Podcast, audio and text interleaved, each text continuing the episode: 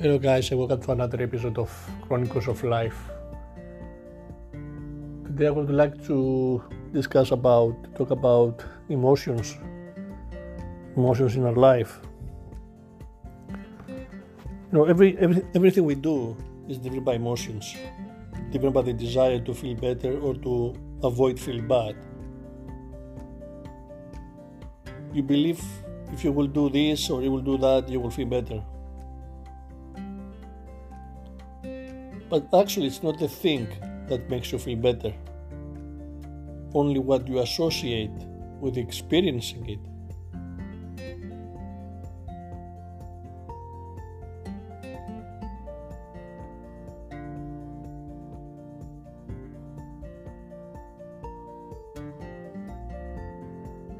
It's okay and totally valid to have things you associate feeling better with, as long as you understand that the improved feeling does not come from the thing itself, but from your mere decision to feel better.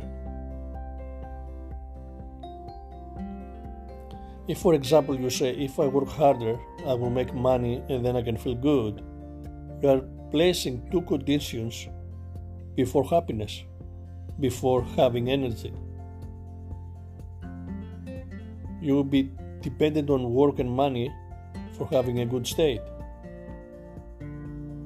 Being needy of money will never create the money you want though. You have to feel that you you will feel you have to feel what you will feel if you already had that plenty of money in order for it to flow to you. And the same principle applies to of course, all other issues. Let's say you're saying, I feel bad because I'm overweight. Well, this is putting the carriage before the horse. You are actually overweight because you are feeling bad. Another example is Are you using techniques of uh, different techniques that you might find in the internet or here and there in order to feel better in order to feel better. Most people do. The amusing thing is that none of the techniques will work if you don't feel better in the first place. Emotion is the cause. Reality is the effect. That is why it's absolutely necessary to put well-being first Another way to put it, it's a mirror won't smile before you smile. Demanding a mirror to smile before you smile is what you're doing when you demand life to be better before you feel better. The journey you need to take first is an emotional one, not an action one. If you let circumstances dictate what you feel like, these circumstances won't change.